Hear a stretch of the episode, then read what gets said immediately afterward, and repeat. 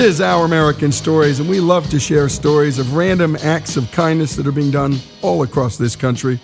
And one of our producers, Faith, recently spoke with Dave Cutlip, the owner of Southside Tattoo Shop in Maryland.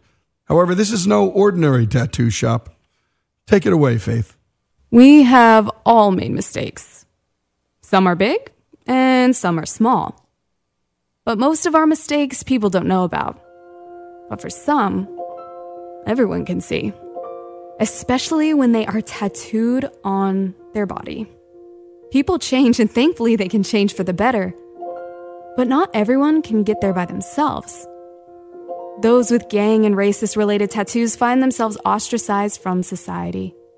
However, in comes Redemption Ink., a nonprofit organization that is helping people start over. They do this by removing gang related and racist tattoos for free, and there's no catch. Here is Dave Cutlip, owner of Southside Tattoo Shop in Brooklyn Park, Maryland, explaining how it all got started. I helped start it. I'm not going to take all the credit for it because um, it was probably more my wife, to be honest with you. And what had happened was a guy came in and he had tattoos on his face, and he asked if we could uh, help him get rid of them, and uh, he was willing, and he was willing to pay, you know. But what I told him was I could cover that tattoo, but it would be covered with something bigger and, and it's not going to do what you want it to do. And so we discussed lasers, but the bottom line was I really could see the hurt, you know, that this guy was going through because he had done this, you know, gotten these tattoos and that he needed, he just wanted to, uh, do his job and not have people follow him or, you know, and, and I could see that. And so my wife kind of looked at me and said, you know you can help people. And so we made the post. And this post that we made, I think that was on January something. It was mid-January. Um, and we basically said if you have hate or uh, racist tattoos, gang or racist tattoos, that we will, you know, help you remove them, no questions asked, cover them up, whatever. And it went viral. And to the point where like I had to turn off notifications on my phone. So did my wife. My wife, she didn't even know what viral meant. She was just like, "What's going on?" You know, and I was explaining to her. I said, "Hey, this thing you, you know, the post you just did is going viral." And she thought she was like, "How did I get a virus?" You know, like she didn't even know oh, man. what viral was. So they needed some help. Once that happened, I'd say, you know, we probably got thousand uh, inquiries to uh, get help. Then we saw that, that there was a need and we started Redemption Ink. Um, we had someone help us build the website and I had to actually get somebody to help me answer emails and phone calls and stuff because uh, there were so many of them. At first we called it Random Acts of Tattoo she kind of shortened it, you know, to Redemption Ink. because it was it's less to say than Random Acts of Tattoo, if that makes sense. That's what we decided to do and name it, and um, it just and, and then that took off actually. This random act of kindness is changing people's lives, giving them greater opportunity to face life without judgment from those around them. What is usually their demeanor as they come in to ask for this? Service? You know, the bottom line is everybody's been extremely appreciative. I, that that much I can definitely say. You know how they're feeling, or like a lot of them are are, are scared because number one they're they're going to get tattooed. Number two, they don't really know me, and a few of them even travel from far away. So far, uh, so and by the way, so far I've helped personally helped 22 people. I try to do at least one a week, sometimes two yeah, they're at first they're a little scared, but then once I get them, you know, in my chair, I talk to them like people, and and you know, I I get to hear the story behind it, and most of them were, I would have to say, you know, ashamed that they did it, but they also felt that they had to do it because of circumstances, either economic or you know, physical whatever that's going on in their life. And I can give you an example, like somebody maybe getting in trouble with drugs, ending up in jail, and to protect themselves, they need to either, most of them joined a gang. And most of them, they were white supremacist gangs. It, the sad thing about jail is that, you know, you're segregated to begin with. It's definitely segregated. And if you're not with somebody, you're usually, uh, you know, a victim. And who wants to live life as a victim? When these people have come to you and you provide this service, are you able to keep up with them and what happens afterwards? Yeah, it's a couple of them. Yeah, sure. A, a couple of them have, you know, continued to call or email and, and, you know, they tell us, you know, how good things are going for them. And, you know, I have a whole door full of thank you notes and, and just kind letters from people that, that appreciate what I'm doing. And, and it does, it definitely makes me feel good.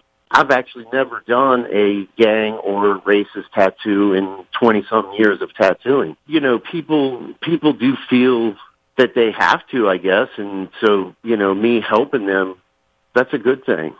They need my help. Someone's got to do it. You know, I have something that I can give somebody. And so, you know, be, doing that definitely makes me feel good. I, like, I definitely don't have to do it, but I feel like I need to do it because nobody else is doing it. Of course, getting a sketchy tattoo removed can be embarrassing.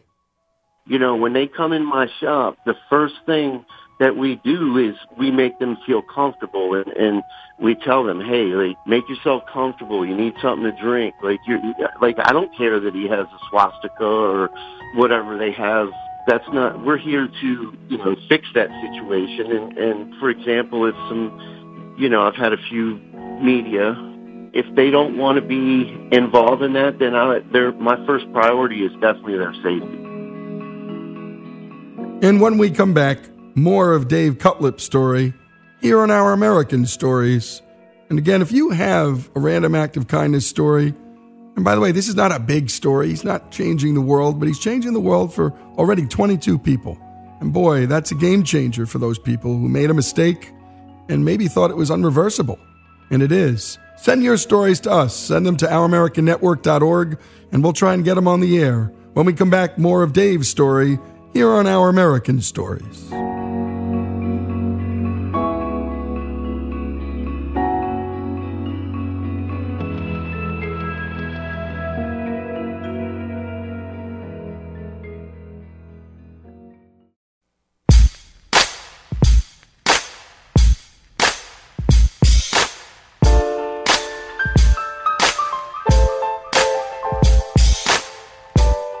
This is Our American Stories. We've been listening to Faith's conversation with Dave Cutlip, a tattoo shop owner who removes gang and racist related tattoos for free. And we pick up with Dave talking about the people who come to receive his service and how he tries to make them as comfortable as possible, and that his first priority is their safety. A lot of these gangs are even racist people. They're they get mad when people quit, and and it really is true. You know, blood in, blood out. Like a lot of these people, they can't just, you know, you can't just wake up one morning and say, I don't feel like doing this anymore. It doesn't work that way. They can get hurt. So we definitely try and protect them. We don't tell people, you know, we don't announce, hey, covering up a big swastika tattoo today. You know what I mean? Like, like we don't do that. So that they come, when they do come here, they don't know any of us, but we make sure that Hey, we're here. Here's my hand. Sadly, tattoos can also be used to mark people as property. So far, most of the people that I've helped, I would say 80% of them were, you know, in jail. The other people, um, and it's usually like, say, like a woman or something, and they got involved with a guy that was involved in white supremacy type stuff, and, you know, they, those guys kind of, I guess it's a, a, a big deal to tag somebody, you know, or I, I, it, it never made sense to me. Like, you know, if you have a girlfriend or a dog or, you know, like you don't tattoo them and say property of. Like nobody should be property of anybody. And, and, you know, these people get these tattoos because they feel like they need to.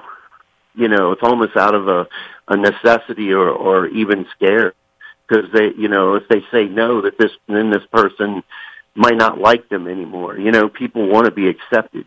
Everybody wants to be accepted. Maybe, and I talk to them when when we're tattooing, so I get it out of them. And they, uh, so far, everybody's you know felt really bad about what they've done or felt you know the shame uh, of uh, even hating somebody, you know, and and I think that's a cool thing. And I'm sorry that they feel that way, but it's cool that they they do. You know, I'm there to witness and and realize, hey, I made a mistake. More of us could use to admit that we have made mistakes. These folks are honest about how they have felt bad for what they've done or how they felt towards others, but also honest about their desire to change. And many of the stories are actually very similar. I mean, to be honest with you, they're, the sad thing is they're all like they're all, you know, pretty much the same, and and you know they either went to jail or with or was with somebody, and um, you know, of course, part of the thing was I didn't want them, you know, if they want to tell me, then they can, but we don't. I don't make anybody say anything, you know, because they've already been judged enough.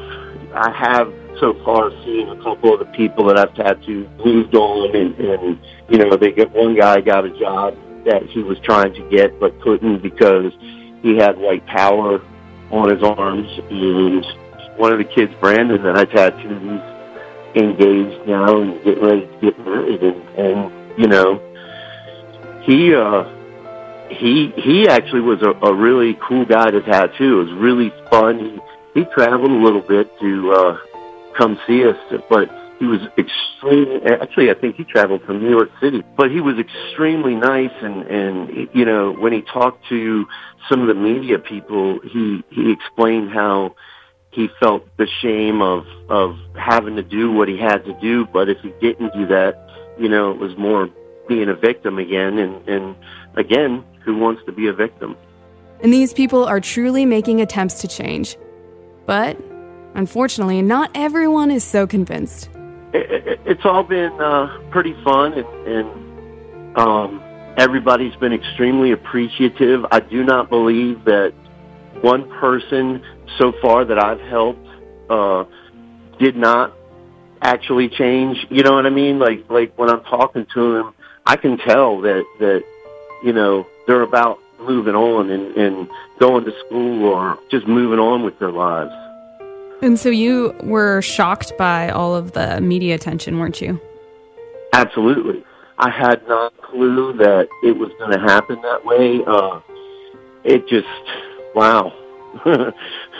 like even the the stuff going viral, and then you know, I had to actually even stop like looking at some of the comments that some of the people were saying because you know not every the sad thing is whenever you do something to help somebody, there's always going to be somebody that says, "Hey, that these people made a mistake and they don't deserve help." It's sad that that these people believe that. I didn't want to see those things, so I had to separate myself from it. It's kind of sad. You know, in my mind, forgiving somebody is is more important, you know, to, and and I don't understand why somebody wouldn't want to forgive somebody, especially if they haven't hurt you or anybody you know, or you know, why wouldn't you forgive this guy? Why can't he get a good job, or you know, why doesn't he deserve to have a, a, a wife and kids, and you know, just because he made a mistake ten years ago? Have there been times where you've gotten emotional when helping someone? It hasn't been like emotional, like helping somebody. It's usually what happened basically was the media, some some media station was asking me some questions. It, one of the questions that it, it kind of got to me, and and you know, and it kind of it kind of gave me a wow moment. Well, you're changing lives. You know, I'd like to say that I'm not changing lives. I'm just changing tattoos because, uh, like, these people these people they they've already done the work. You know what I mean? Like I, I shouldn't be getting credit for the what the, the work that these people put in. I kind of feel that what I'm doing is the last step. You know, it, it's the last little piece of chain that's keeping them down. If we cover that tattoo up, send them on their way, they've already made the changes. They've already done you know, put the work in. So I'm just, you know, helping them remove obstacles. Let's just say that. I, I, I'm comfortable with that. I help them remove obstacles. They, I, I believe that the people that, uh, and I truly, really believe that that they've already done what they needed to do. I didn't help them change. They did it themselves. I, I've tried to stay as humble as I possibly can. Like, you know, I have had people come up to me and, you know, like, oh my God, you're the guy on Facebook or whatever, you know, and, and it, it does, you know, it puts a smile to my face. But like I said, you know, I'm just the last guy. I'm just the last guy in line. And for some reason, I got picked. You know what I mean? Like, like I got picked to be that guy that, is, so to speak, helping people, and, and when in fact they've done the work already. But someone has to do it. I got to say that someone has to do it. Have you guys expanded? Are there other places doing this? Are you trying to get other places involved? Yes, actually, yes to all those.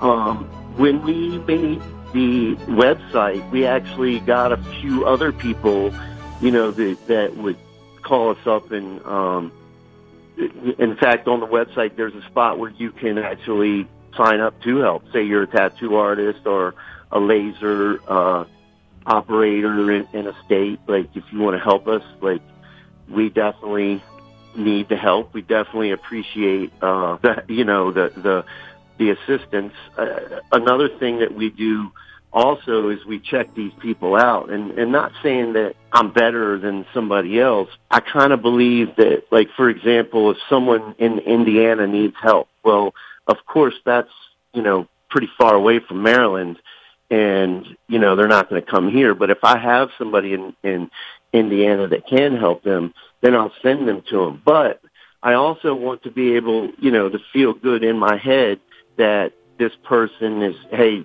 number one, you know, going to be give them a good service.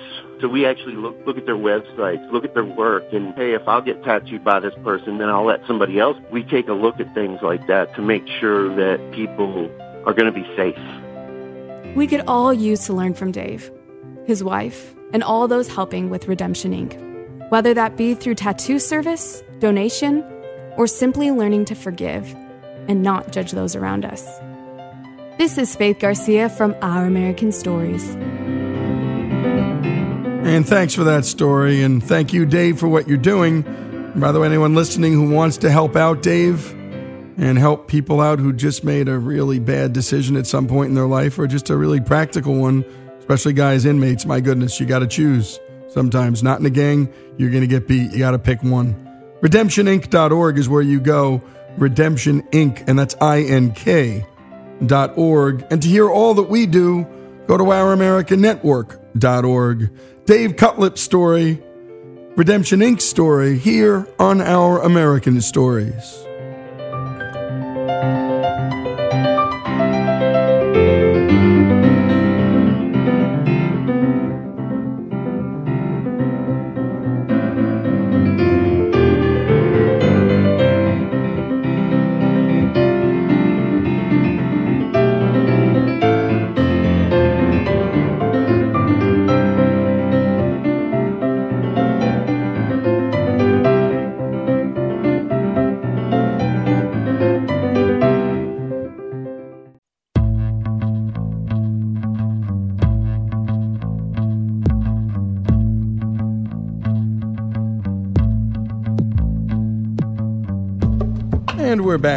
American Stories, where we love to bring you wise voices who can share their wealth of experience and wisdom with us.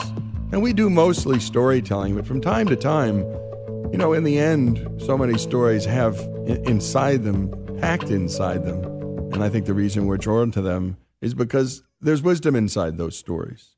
And Frank Hanna is one of those people that we just consider a, wise man.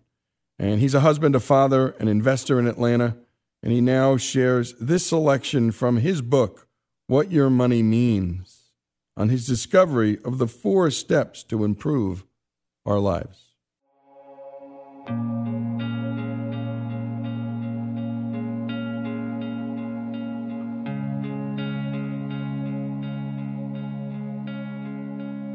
So, the first one is to find out the truth about how things are now. One of my favorite philosophers is actually a 20th century philosopher named Josef Pieper.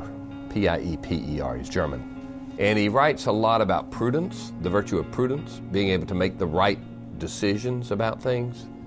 He says the beginning of prudence is to have a good understanding of reality.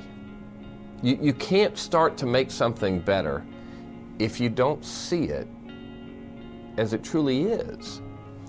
And so I, I really focus on being grounded to reality. I just had a conversation this morning with someone who he told me he was going to do something and then he hedged a little bit on it. I said, So you're going to do that in the next two months? He said, Yes.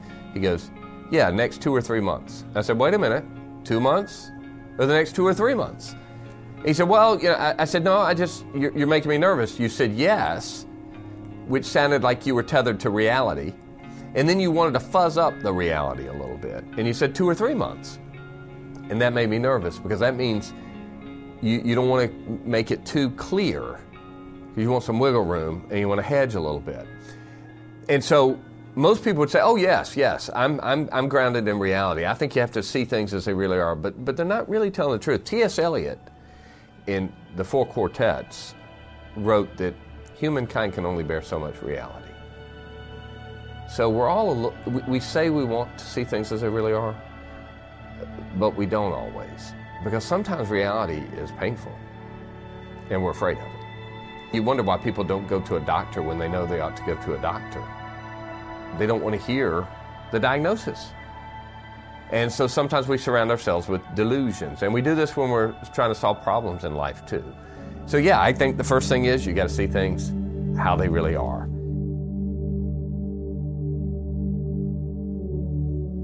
This is part of basic spirituality where you do your examination of conscience. You know, in what areas do I need to grow? Virtues, they're not emotions, they're habits of behavior that we have to cultivate in ourselves. They don't just happen. Interesting enough, you know, the, the root of the word virtue, vira, it means man. A virtue is actually that which distinguishes the mammal Homo sapiens from all the other mammals. A virtue is actually what makes a Homo sapien a man. It's acting with deliberate intent to rise above the selfish animal instinct because most animal instincts, right, are around survival or food or th- these things. And a virtue requires sacrifice. And it requires a decision to sacrifice, and then after a while it becomes a habit. And that's actually what makes a man or woman a man or woman and not just an animal. And I think the way you build virtue is, is through this examination. Now, when you're young, those you love help cultivate it in you, right? And they cultivate in you being polite and being courageous and all the other virtues one might think of. But as we get older, I think we either slide in them or we hang around with other virtuous people and maybe some of it rubs off. But ideally, what we do is we, we work at it. You know, this is uh, when Benjamin Franklin wrote his autobiography much of that is about how he would set goals for himself in terms of the, the way he would behave. You know, and you learn how to be thrifty and you learn all, all these various things. And it's interesting how many organizations like the Boy Scouts were sort of oriented around how, how do you develop virtue. The second thing here, discover the truth about how they're supposed to be. And this is one reason I read philosophers and great thinkers.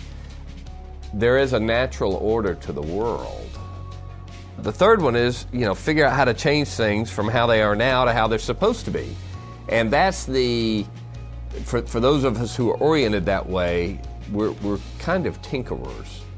And this is one of those is it a bug or is it a feature aspects. You know, I go to the restaurant and the waiter says, Will this table be okay? Or the hostess, you know, says, Will this table be okay? And I look and I think, It's okay, but it's not it's not the best. I mean, that's not the table I would prefer.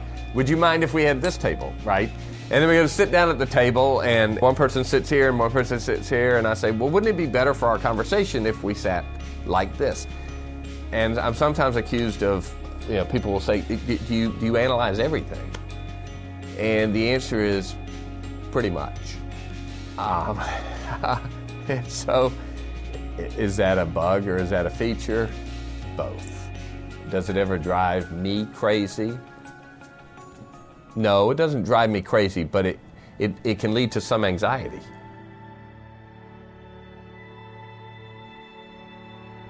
It can even lead to some melancholy. When you see things being less than what they could be, it can lead to anxiety, sadness, a whole host of other debilitating conditions. Uh, but I think people who feel that way tend to be the people who make things better. So the, the sanguine personality who is fine with the eggs as they came in, or the music that's playing, or, or, or whatever's happening, uh, they're fine with it. They're, they're not going to change things. And that's okay. The world needs some of those people too. Probably needs more of those people than it does the tinkerers. But if you want to make something better, you got you got to be something of a tinkerer and be asking, how might we make this better? And then the final thing when you when you know when you're attacking problems in world number four is, yeah, how do I bring within myself enough motivation to do what's necessary to bring about the change?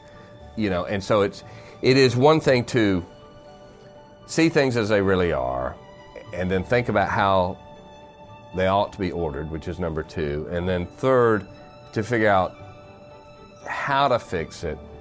But fourth is the biggie execution. How to change something. And it's a cliche that human beings don't like change. I'm not sure I entirely agree with that, but I do think human beings are uncomfortable with uncertainty and resistant to uncertainty, and they're uncomfortable with things that look like they're going to require sacrifice. And usually change embodies both of those things. And so it takes, I think, if we're going to accomplish great things in life, among the virtues we cultivate, I think we got to cultivate persistence and steadfastness and fortitude and courage and those aspects of our behavior that are willing to keep us faithful to our mission despite the inevitable, almost nonstop obstacles that seem to arise to keep us from doing so.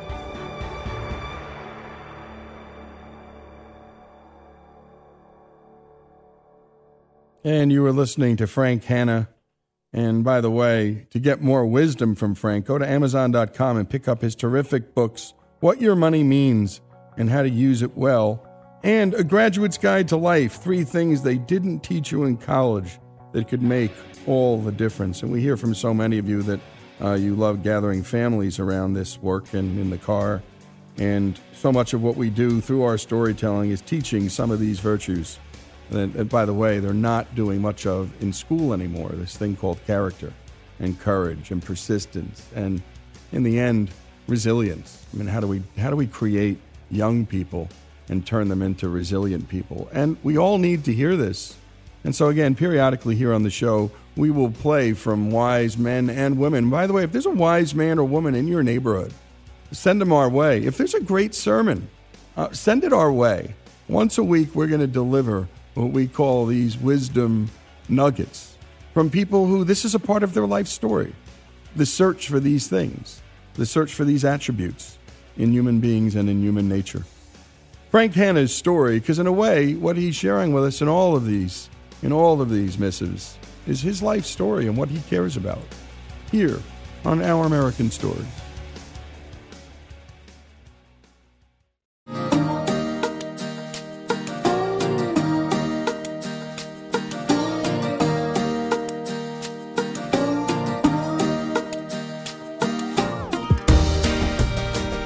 And we continue with our American stories. And this next subject, well, it's a tough one. And it's the subject of homelessness. And it's a social crisis in our country now that's mostly ignored. And my goodness, the homeless people themselves, they're completely ignored. Mark Horvath has experienced the highs and lows of the American dream, from a successful career in TV to barely surviving homeless and addicted on Hollywood Boulevard in Los Angeles. But he found his voice again when he founded Invisible People, and he hit the streets armed with a digital camera and a smartphone to talk to homeless people about their own experiences. Today, he's the online voice of his cause, and he's bringing their stories to millions on Twitter, Facebook, and YouTube. Today, Mark is hearing Luke's story. Luke came to LA with his wife. Her family invited them to come to live with them, so they jumped on a Greyhound bus. Once they arrived, their family never answered their calls. And the couple, well, they ended up on Skid Row. Here's Mark. Luke, we're here in Los Angeles. You're homeless. Tell me about it. Um, well, there's a lot to tell. Um, Los Angeles is a very, very crazy place. Um, I came here with my wife. Um, fam- her family said, "Come on." Um, we got on a uh, Greyhound bus. We came, were on our way. We started calling the first day. We left, and no answer. We figured just a fluke. Uh, called the second day, no answer, and from then on, no answer. We haven't spoken to them since. You come here and you you come here and you get stuck, and if you got nowhere to go and no real family to bail you out, which me and my wife don't have, you kind of are forced to go to Skid Row. Uh, Skid, Skid Row is by the bus station. It's it's where all the shelters are. It's where all the food is. It's where all the resources are uh, located. But Skid Row is a very nasty place. Um, It a- yeah, go on. it, it will make it so you are constantly just worried about what you need to survive because everything's being taken from you. You're being taxed for living on certain streets. You have to pay. Um, basically, drugs run most of Los Angeles itself, but especially Skid Row. Um, Skid Row um, hurt me in, in, in ways I, I can't ever explain. It, it made me do things, it made me see things that I wish I never would have seen. Um, it's amazing what people can do to other people. Um, You're gonna have to. I can't hear you with the ta- traffic. it's amazing what people can do to other people. Um, I especially feel bad for the females here. They get used up in, in a whole different way. Um, my wife experienced that. Um, but ultimately, I seen some great acts of kindness here. Um, I see some great things. The problem is you get trapped here, and people say, "I panhandle for money." People say, "Get a job." Okay, well, if I had somewhere to rest my head where my stuff wasn't stolen, where I didn't have to worry about blankets, where I didn't have to worry about food, um, I might be able to get a job. But then also, I've been seen through this entire town now, and now I'm known as homeless. So to get a job, I have to leave the area. Um, I have nowhere to get a shower daily. I have nowhere to keep work clothes. Um, it's not as easy as get a job, you know. Um, And you don't get much sleep. no, Because right. you're in survival mode. And the other night I met somebody and his shoes were stolen while I was sleeping. Yeah, right, right. Yeah, well, that's a very funny uh, thing. Your shoes get stolen a lot while you're here. Um, and who steals a homeless man's shoes? Your shoes can be completely worthless, and someone still takes them.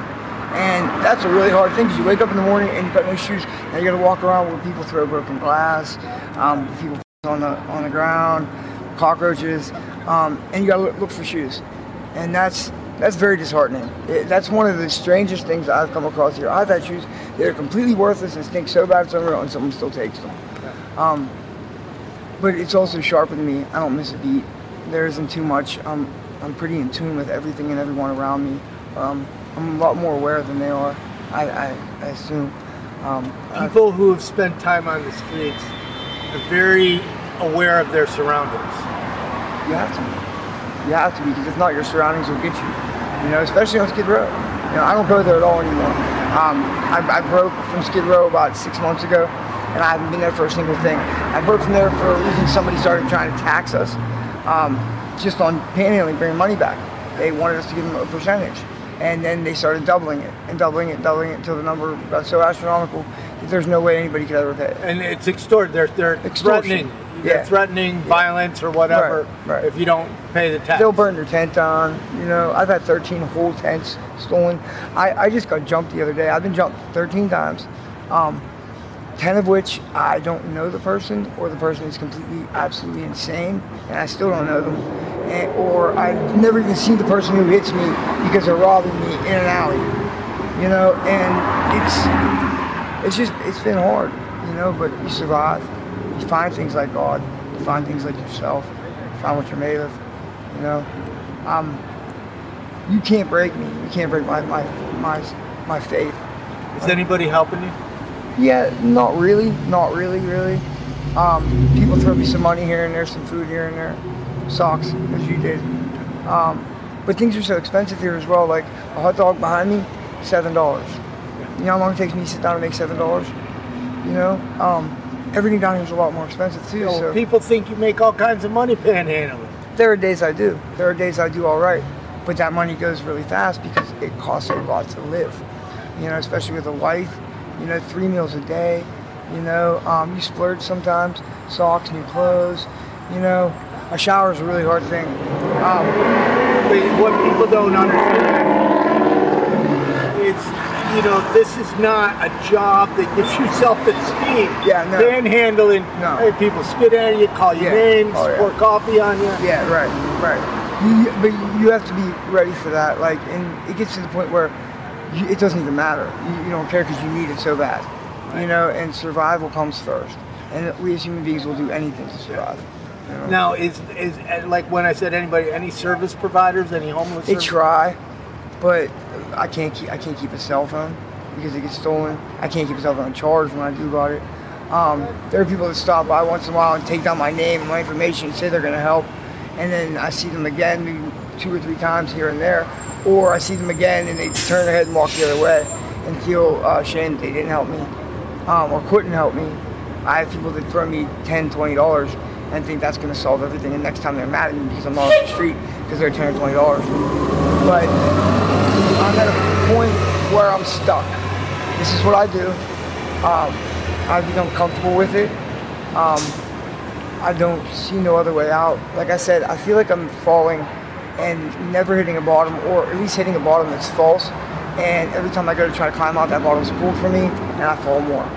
If I could reach an absolute solid bottom, I might be able to climb out. But there is no real bottom because it's always it's always being pulled out from under you. You're always falling further. What's your future like? I'm not sure. That's in God's hands. God's in my hands, you know, because I do choose what I do, you know. But the opportunities that are out there are, are harder when you're homeless and you've been seen as homeless. And when you have to do this all day just to eat, you know. Um, my story goes a little deeper than that. My wife got pregnant um, to uh, a prostitute. She's a prostitute. She got pregnant. Um, at the end of her pregnancy, she started having seizures. So she got diagnosed with brain cancer. So, and she's scared to death of the treatment because the treatment's like 80%, uh, 80% risk of death. It's just, I can write a book. I could honestly write a. You know, the only thing I really have to say to anybody is just appreciate family because family is the one thing I don't have that might save me from this. Because when you mess up and you make a mistake, most people got family to bail them out. I don't, neither does my wife. So we gotta eat this one ourselves. We gotta find our way out ourselves. And so appreciate family. They're the most important thing.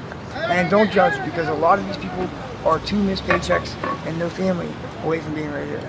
You know, and it can happen really quick. It really can. Before you know it, and you're stuck. You know. If you had three wishes, what would they be?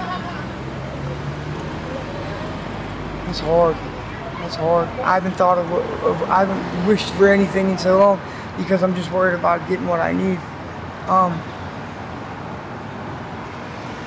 that's a hard one. I, that like, I wish for my wife to be better. I wish I had a family. And I, I don't know what I'd do with the third. Well, I give it away. Thank you very much for talking to me. You're very welcome. And you've been listening to Luke, and my goodness, what messages he talked about Skid Row. He hurt, it hurt me in ways I can't ever explain. It made me do things and made me see things I wish I had never seen. You can get trapped here. It's at a point where I'm just stuck. I feel like I'm falling, and yet I never hit bottom. There's no real bottom. And my goodness, when he was asked three things to wish for, he he had to hesitate because he hadn't wished for something in so long. And then he said, I wish my life would be better, and I wish I had family. And my goodness, he's so right. Appreciate family. It's the one thing I don't got, he said, and it's the thing we all need. And that's people we love to pick us up when we fall. And that's why we do these stories. Uh, we do great family stories, great love stories, great entrepreneurship stories. But my goodness, the people who fall through the cracks, every family's got one or everyone knows a family who's got someone who's fallen through the cracks. And we've got a heart for those stories too, folks, and we know you do too, listening. And by the way, Mark Horvath's Invisible People Project. Well, you can learn more about it. It's a 501c3. For more, search Invisible People on YouTube and go to their website at Invisible People TV and give to this group because, my goodness, it's important work that Mark Horvath is doing. Himself once homeless, now covering the homeless. His story, Mark Horvath's Luke's story, here on Our American Stories.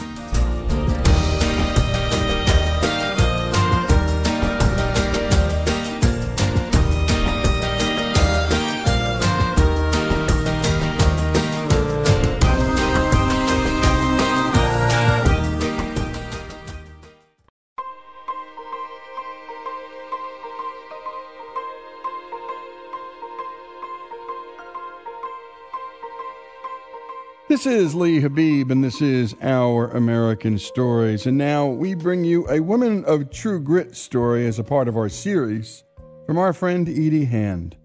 Her friend, Christy Swade, currently runs an organization in Alabama called HEAL, H E A L, which is making an effort across the country to fight childhood obesity. But Christy didn't get started in the healthcare industry, or in Alabama for that matter. She was born and raised in Chicago and began her career in jet skiing. Here's Edie Hand with the story. Christy Swade is a unique woman with humble beginnings. I had a very unexpected and unusual childhood. Born and raised in Chicago, and my parents divorced when I was five. My dad kind of disappeared for a couple of years and reinvented himself in Florida. My mom raised us uh, as a single parent. I really didn't understand it. My mom did continue to try to give us as much of a normal, joyful existence as possible and never really said anything ugly about him. Uh, so it was just very confusing to me. And I always loved him dearly. I mean, he and I are very close. We have always been very close. Christy's life would take the turn towards the unusual the day her father came back into her life. I'll never forget, I was walking out of kindergarten in my little uh, Catholic uniform. I wore a plaid little skirt uniform. And I can visualize it like it was yesterday. And here he was, like leaning against the railing of the sidewalk as you would exit the school and I would walk home. And I was like, Dad? You know, I was just so happy to see him. And so he would come and go just at random times, uh, trying to stay connected with us. And I know he really wanted to create an environment where he could send for us. So that love was always there, you know, in spite of the fact that the marriage fell apart.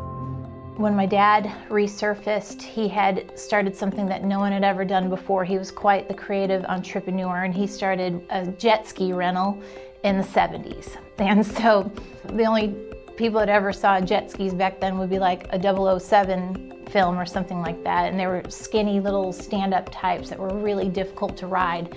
And so we thought, wow, I don't know how this business is going to actually work. But he bought a whole bunch of jet skis for a fire sale because a Kawasaki dealership went out of business and he started something that no one ever had before.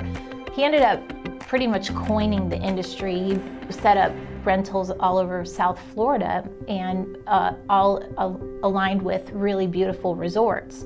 And so he started sending for us, and I spent my summers and my holidays with my dad having fun on the company equipment. So uh, it turned out started off rough and terrible, turned out to be a good experience. And my brother's rule was you can play with us if you can keep up.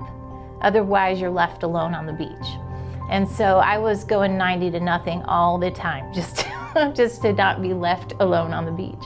It was during those summers in Florida that Christy was introduced to her future profession. The professional jet ski tour was invented and they started touring across the nation and they stopped in our city. And of course, my dad was involved in that. And so I said, Hey, I want to race. And I borrowed a helmet. I had no gloves, no shoes, just a, a rental jet ski and a weird orange life jacket. and ended up, you know, competing uh, and loved every bit of it. And I think I was in my first race in the top three or top five or something like that. So I was 13 years old went back to Chicago, back to reality, back to school, and school was very important to me. Grades were very important. Um, I always considered maybe go into medicine or something like that. Uh, if, but what it ended up happening was the um, my jet ski career took off.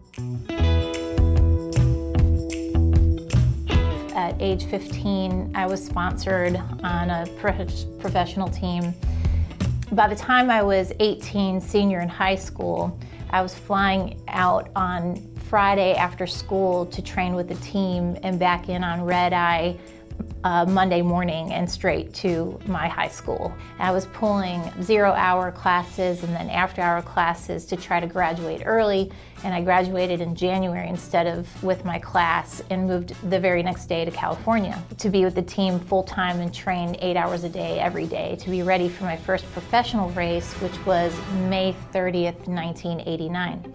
So I'd be lining up with those who I admired. I looked at every magazine and, and wished to be these girls that were winning for all these years before I entered that class. And here I was on the starting line side by side, and I was terrified. But by her mother's teachings, she held to her faith in moments when the odds seemed stacked against her. And I had memorized lots of scriptures while training, things like, the hand of the diligent shall prosper but a slackful hand will lead a man to poverty. Or in a race, all the runners run, but only one gets the prize. Run the race as if to win the prize. So I took those scriptures with me into training, and even though I could have cut corners or ended early without everyone knowing, uh, I knew that would not honor God. I took that with me to the starting line, and there was this scripture that almost sounds ridiculous, but he says, Paul says, my grace is sufficient for you, for my strength is made perfect in weakness. So therefore I shall boast about my weaknesses, for when I'm weak, that's when I'm strong. Well, that just sounds ridiculous, but I was terrified on that starting line, and I said, I am very scared, so therefore I'm weak, and therefore I will totally depend on your power, and so I'll be stronger than I could be on my own merit. And that was my prayer on that starting line, and I ended up winning that race as well as many races going forward and became the world champion in 1989 as a rookie in my first pro year. And you've been listening to Christy Swade, and it's a part of our Women of True Grit series. At 13, she said, Hey, I want to race. By 15, she's sponsored on a pro team. By the age of 18, she's leaving class in high school, flying on Fridays to train with the pros and come back on Monday to go back to school. And right after graduation, a day later, she's in California training to be a professional jet skier. When we continue more of our Women of True Grit series, the story of Christy Swade, here on Our American Stories.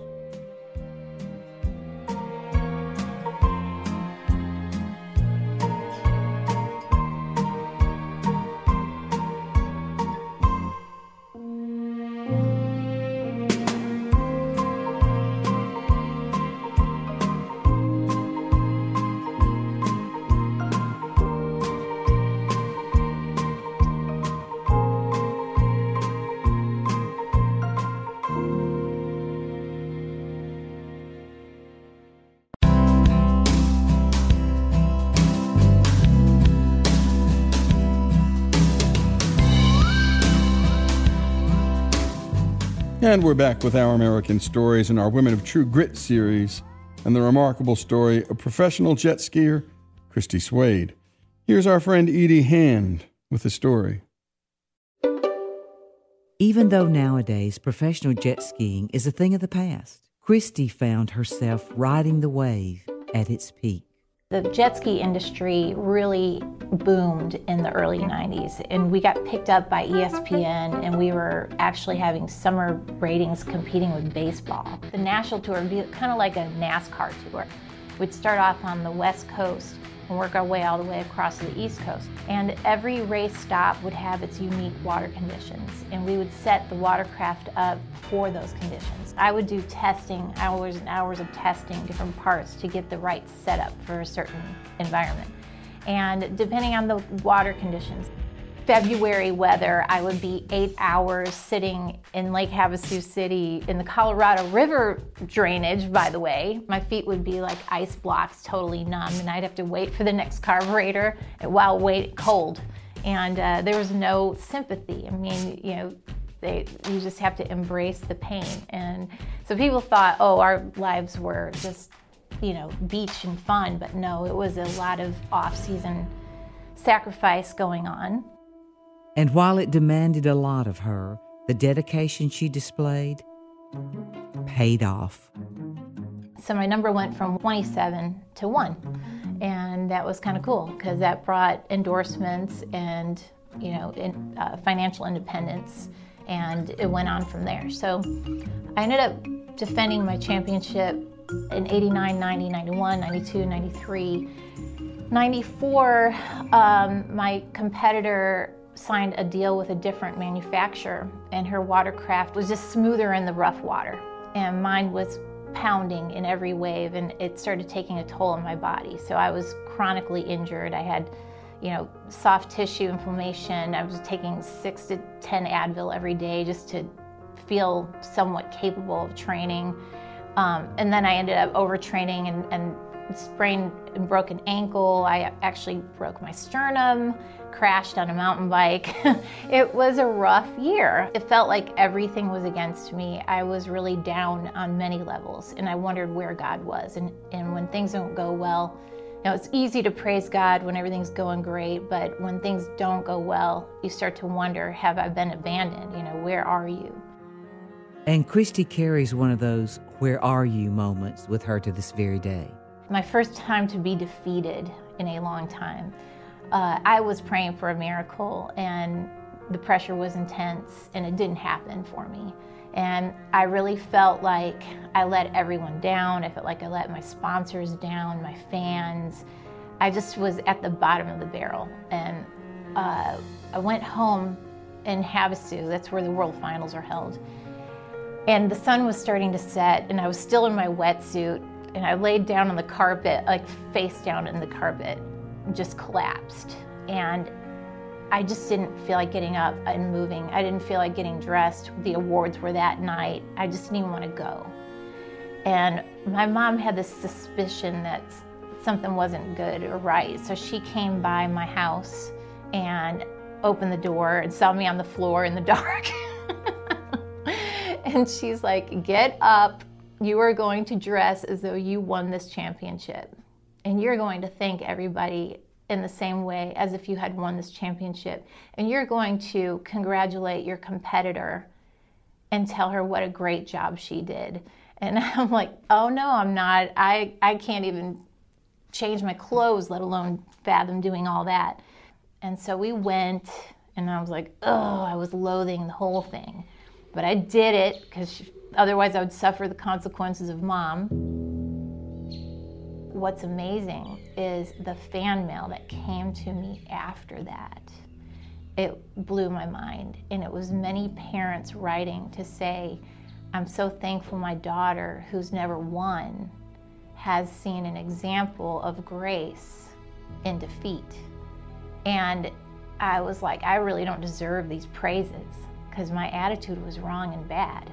Those praises should go to my mom so, you know, that was an example, a milestone for me that I still pull from when I feel down and terrible. But nevertheless, obedience, even with a bad attitude, produces fruit. Obedience with a bad attitude produces fruit. If Christy had not learned that lesson and stuck to it, she may not have made it to where she is today.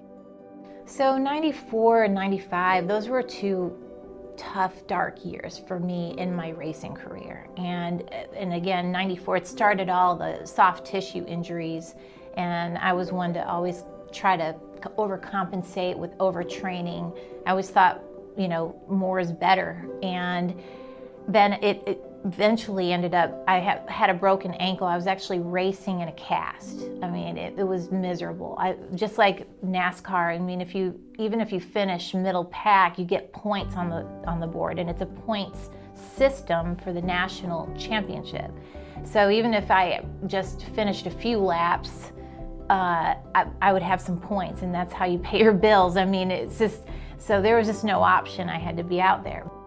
And her persistence in the midst of pain would soon be the source of a comeback. But um, when I got defeated again in 95, there was a company that wanted to help rehabilitate me, but also do a research and development experiment and find out what is the physical fitness intensity of jet ski racing as compared to like pro boxing. And they were trainers, uh, it's called VersaClimber and Heart Rate Incorporated. So, what they taught me was how to train according to heart rate. And it transformed my life and my career. Your heart will tell you what's too much and what's not enough that made me so powerful. Uh, their their support and their training. They said jet ski racing, your heart rate never drops below 80% max and often nears 100% because you're in a deep knee bend. You're pushing and pulling with your arms. Your head is holding up a wet helmet. Every single muscle in your body is firing at the same time. And so I started doing fitness endorsements and now as an expert of heart rate conditioning and it was those, those injuries that put me in their care. And then in 1996, my competitor who had defeated me for two years, for the first time in three years, we will have been on equal equipment. So finally, my contract ended with the watercraft that was abusing my body, and I signed on with the same manufacturer she was with. And she had been with him for three years, and I had three months to learn how to ride a new hull. And that was no easy thing either, because all of my style that worked on the other hull did not apply to this hull. So I had to basically crawl before I could walk, and walk before I could run on my watercraft. But once I figured it out, and that fitness was on my side, the difference between being paying that price and being fit intelligently is a difference in the last lap still having your faculties because you can think and make strategy because you're not so exhausted. And so I was able to pull off the championship in 96 as a big comeback. Now the sit down market started to increase because the manufacturers manufacturers were noticing that for every stand up sold, they're selling 10 sit down watercraft. So I believe this was the beginning of the end of our sport because the sit down class is very challenging, but on camera, it doesn't really translate the intensity of what you're really going through on that watercraft. And then the ratings began to drop, and then the sponsors began to walk away, and the sport tanked after that. But despite it being the end of her sports career, Christy was just getting started. Those years, uh, I started doing more film and television stunts and um, picked up a nice little side job doing stunts on Baywatch. And when we come back, more of Christy Swade's story. What happens next? The sport she loved, at least competing in it professionally, well, it had dried up. What happens next in so many of our lives when the profession we're in dries up? Our Women of True Grit series continues with Christy Swade's story. By the way, a Woman of True Grit story that you might have, send it to ouramericannetwork.org. That's ouramericannetwork.org. We'd love to hear it. Again, when we come back, Christy Swade's story continues here on Our American Story.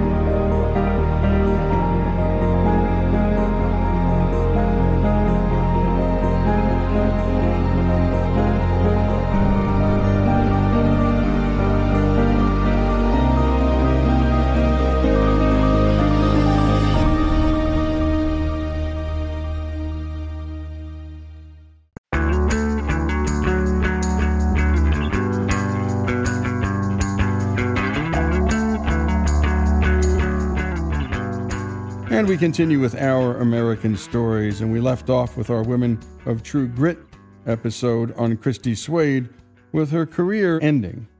And she had found new ways, it turns out, to put her skills to other uses. Here's Edie Hand with a story. Looking back, Christy has her dad to thank for her jet ski career, but she has her mother to thank for her character. My mom had always echoed to me that your purpose is to use your gifts and talents to glorify the Lord. So don't ever forget that. The way in which I was able to serve was through the Coast Guard Auxiliary. So I, I had noticed that one out of three accidents on the waterways involved personal watercraft, which made me feel terrible because it's the sport I represent and I love. And it was also threatening our freedom to ride. They were starting to shut down waterways to personal watercraft. And so it was threatening. And so I ended up stepping up and becoming certified in all levels of marine safety. And then I spoke at lots of different conferences and taught safe boating classes. And all of it was, uh, you know, volunteer work for the Coast Guard. And they had appointed me on the national staff. So I became the National Goodwill Ambassador for boating safety for the Coast Guard and helped write a search and rescue manual using jet skis. And the philosophy was that um, you know a scalpel in a surgeon's hand can save a life, and a criminal's hand can take a life. The jet ski itself is not evil. The jet ski can save a life in fast, shallow water, and I'll show you how because I've been part of rescues um, several times. That was rewarding. I, I, mean, I always felt like it's my responsibility to use my skill for a greater good. So um, it was a lot of hours, and sometimes you know, it it it got heavy. But um, and then some of my colleagues, like my other my racer friends, would make fun of me for wearing a Coast Guard uniform that, that looked like a little do-gooder. And uh, these guys are like, you know, body piercings and tattoos. So it was, but I'm like, hey, I'm helping you preserve your right to ride. So get on board. the other part of being a jet ski racer is really we're nothing more or less than a marketing tool. That's the whole point of a racing program for a manufacturer. In fact, Kawasaki was like a family to me, and, and they they put me into training to know how to do an interview and not miss an opportunity to get the brand up front and how to kind of control the interview, make sure I say the things that they want said. And so they put me in some classes and training for that. Then, when I accepted this responsibility as a safe boating leader, uh, I got a column in a magazine, so I had a monthly editorial. So I had to get hired writing coaches to teach me and, and to edit my stuff and make sure that it was quality, worthy of publication. She knew her partnerships would make her money, but she didn't expect that it would make her a match. When I was actually at the Atlanta Super Show signing autographs with Cory Everson, six time Miss Olympia, uh, who's just the most stunning woman you'll ever meet. Um, uh, she was, uh, she and I were signing autographs together for the VersaClimber and Heart Rate Incorporated company, and she, her line was pretty long. Mine was not as long as hers. and uh, this neurosurgeon came by who knew her and was waiting on her to go to lunch or something like that. And he came and started talking to me, and I'm like, neurosurgeon, you actually fix people's brains? And the answer was yes. And I'm like, the first thing I want to do is see his hands. So I grabbed his hand. I I got to see the hands of a neurosurgeon. And they were so soft and delicate. And then he's like, Let me see your hands. And I said, No, my hands are ugly, horrible. They're like bear paw, you know, full of calluses and stuff like that. But nevertheless, he insisted. And I showed him. And yeah, I had these big, ugly calluses and stuff but they're working hands, you know, and they were getting the job done. So, uh, but anyway, I signed a scripture on a poster that allowed me to try to communicate quickly who I am and what matters to me to people who wanted posters. well, anyway, that sparked our conversation to continue. And so my husband, his name is Dr. Swaid. He uh, he and I kept in touch, and we dated long distance for a couple years, LA to AL. And then finally, he proposed, and, and I had a big decision to make to completely and totally retire because you can't do the Hollywood scene unless you're there doing it every single day, and especially pro sports. It's it's a full eight-hour a day commitment, or you can't be competitive, or you won't even be safe. So anyway, the decision was made because I had a secret prayer. The prayer uh, was always that I want to be a good wife to a good man, and I'd never met a better man, and so um, we got married, and then here I am in Alabama, and everything I'm good at has no value. so my husband's like, you know, I go, nobody cares about me being able to spin a fast turn around a buoy, and I can't cook to save my life. I mean, instructions on boiling water. I mean, so um, he had empathy for me, and he said, why don't you just look around and anything you want to get involved in, whatever it may be, I'll support it. Well, I really wish to be able to have kids, and I, I, hadn't gotten pregnant yet, and that was not happening immediately. I actually had to go to doctors and make sure I was okay and uh, able to conceive. So I was praying for that, and I started noticing children. I was just drawn to children, and I saw that one out of three children in Alabama are carrying, you know, extra weight that is very dangerous to their health. It's a ball and chain. You see the fatigue in, in their face, and it makes it difficult for them to focus in school. It makes it difficult for them to, to, to blend socially. And I just felt such compassion that I wanted to do something very, very aggressive in that direction. And this was in 2002. So it was not quite a trend yet. So my husband being a scientist and also, you know, he was, you know, chief of neurosurgery at UAB and he's very connected to a lot of the top UAB professors and, and doctors. You know, he said, if you're going to do this, do it right. Let it be science based, let it be measurable. You know, just don't waste your time. Know that you're making a difference or don't waste your time. And so I gathered a volunteer advisory team and all of them were the brightest and the best in their respective fields of preventive medicine, pediatrics, cardiovascular health and wellness, obesity, and then education. So we knew that if you wanted to educate children, but not just tell them what to do, let them practice what you're preaching, it would have to boil down to PE, physical education. And I noticed that it was a misused period of time for most schools in Alabama at that time, and in some cases today, but that's changed dramatically since. And I made the argument and the claim that if we could turn PE into a measurable personal health and wellness experience, I think we could dramatically help children prevent diseases before they become established. And that's how Christy's Heal Initiative was born. And you've been listening to our Women of True Grit series and Christy Swaid. And my goodness, what things we've learned from this young lady. I mean, she's lost everything she cared about. Her husband, basically, and she come to the conclusion that especially everything I care about has no value. And so now she's got to figure out how to do something that adds value to the world. And by the way, this is a fundamental part of her life. Your purpose is to use your gifts, talents, and all to glorify God. And that's what she believed, and so many Americans believe this. I'd say the vast majority of Americans believe this. When we come back, we're going to find out what Christy Swaid does in her new endeavor to work on childhood obesity in her home state of Alabama. The Women of True Grit series continues here on Our American Story.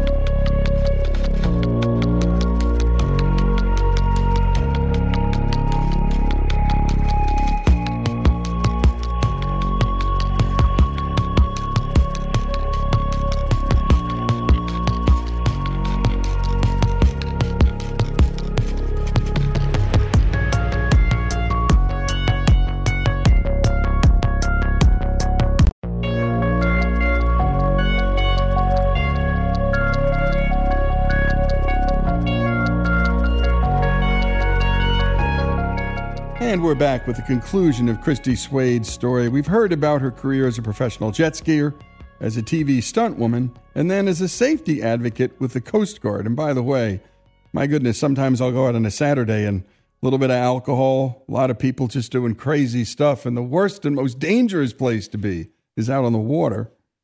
But it was seeing the children's obesity epidemic after moving to Alabama that really pushed her into the health and wellness space and driven by science and data, not simply by emotion.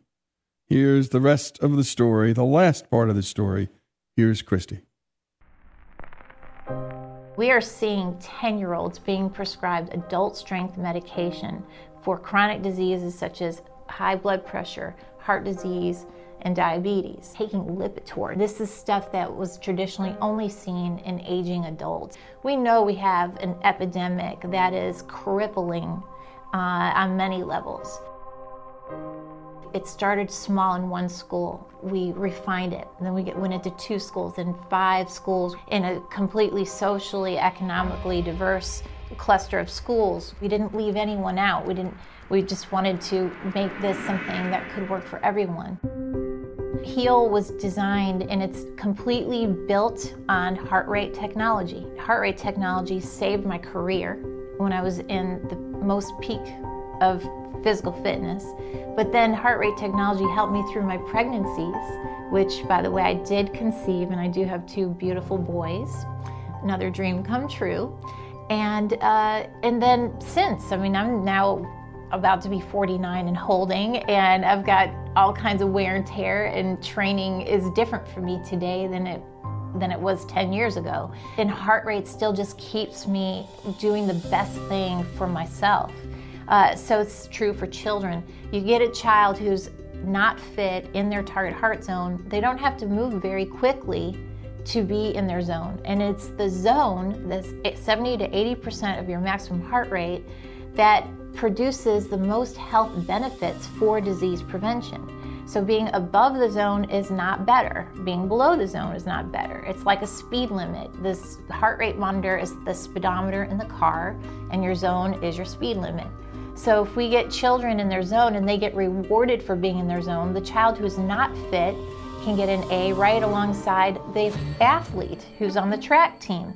They're both on an equal playing field and they both can be successful in PE. And so now uh, PE has great value.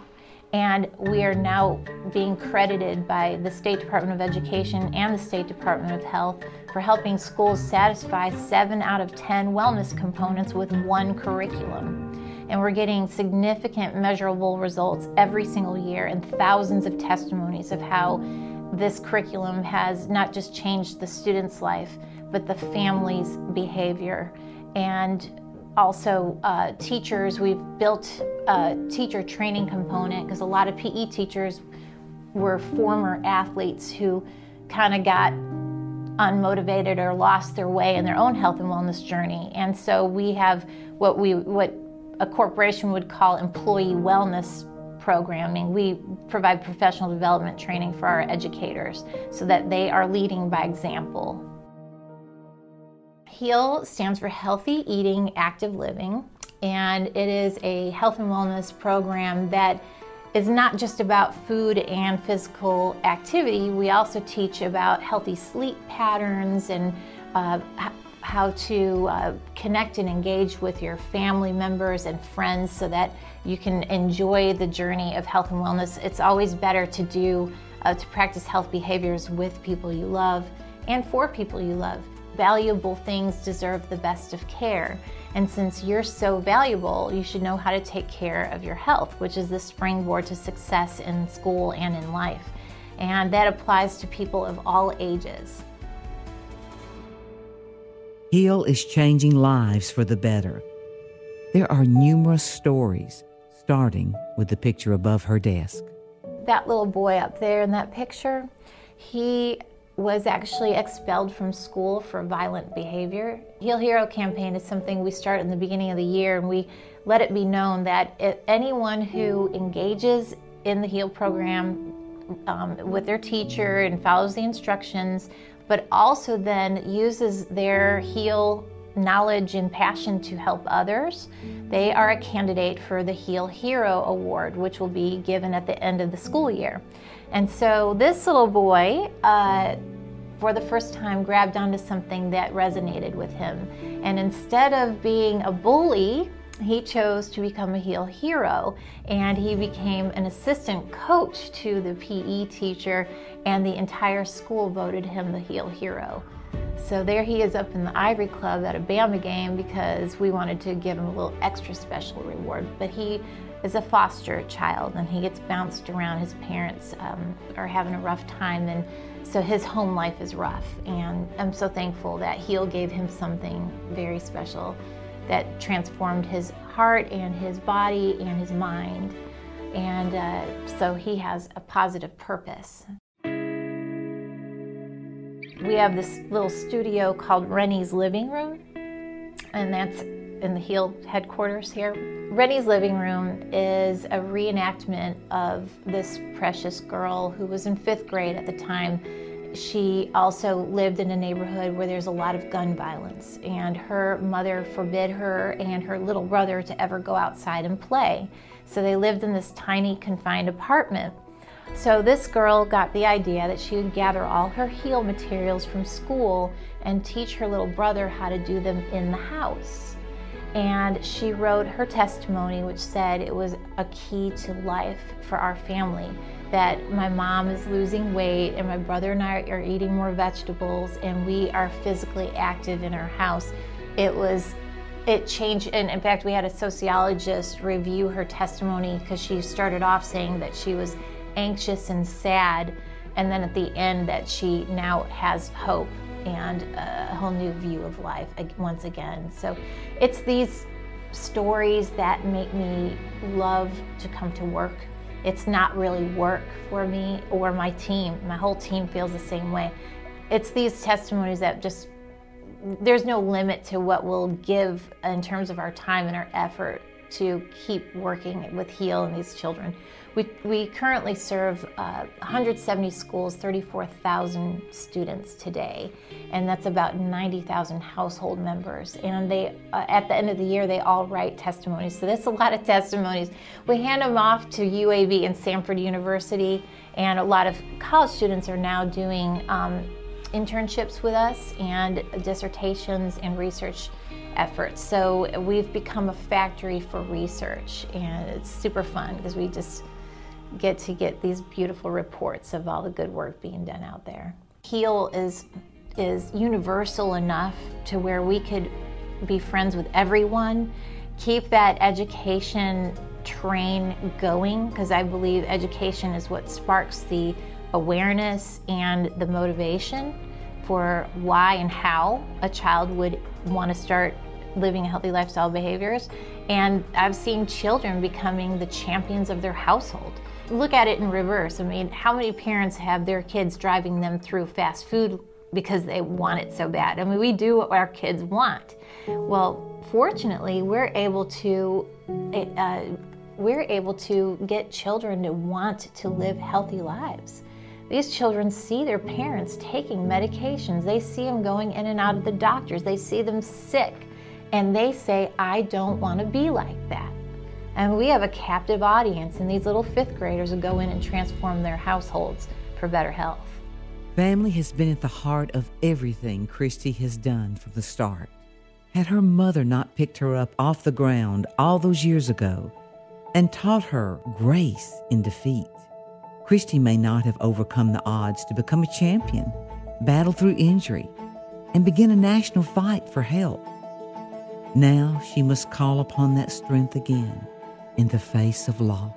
My mama is is really sick and she's preparing me that she's going to the Lord soon. And that's hard for me. Breaks me to pieces. But her words are are ones that I'll always hold on to. And she would say, Don't you dare make it about me she told me when, when I pass, I, I don't want that thing open. You close it up and put a pretty picture on top because that's not me. I will have evacuated that body that has extended its shelf life. So she said, um, remember the best is always yet to come. And so my mom says that in every season of life, the best is yet to come. Stay strong. Great fruit will be born through this adversity. And even the worst, you know, the, the losing of someone you love. I mean, as much faith as we all have, we're going to miss her. And I don't look forward to that. And I'm suffering a great deal, and it, and it, and it causes fear. But I have to hold firm to the faith. The alternative is not an option. And you've been listening to Christy Swaid and Christy's mother in the end. Well, she did evacuate that body, to put it in her words. And the best is yet to come. Christy's mother passed, but my goodness, all that Christy's mother taught her is there. Stay strong, and great fruit will be born of adversity. And indeed, that's been the case in Christy's story and in so many of the stories that are a part of our Women of True Grit series. Thanks to Edie Hand, and thanks to Christy Swaid and her mom, who's in heaven looking down on her daughter. I'm sure that's what Christy thinks, and certainly what I do. Their stories, all of them here on Our American Story.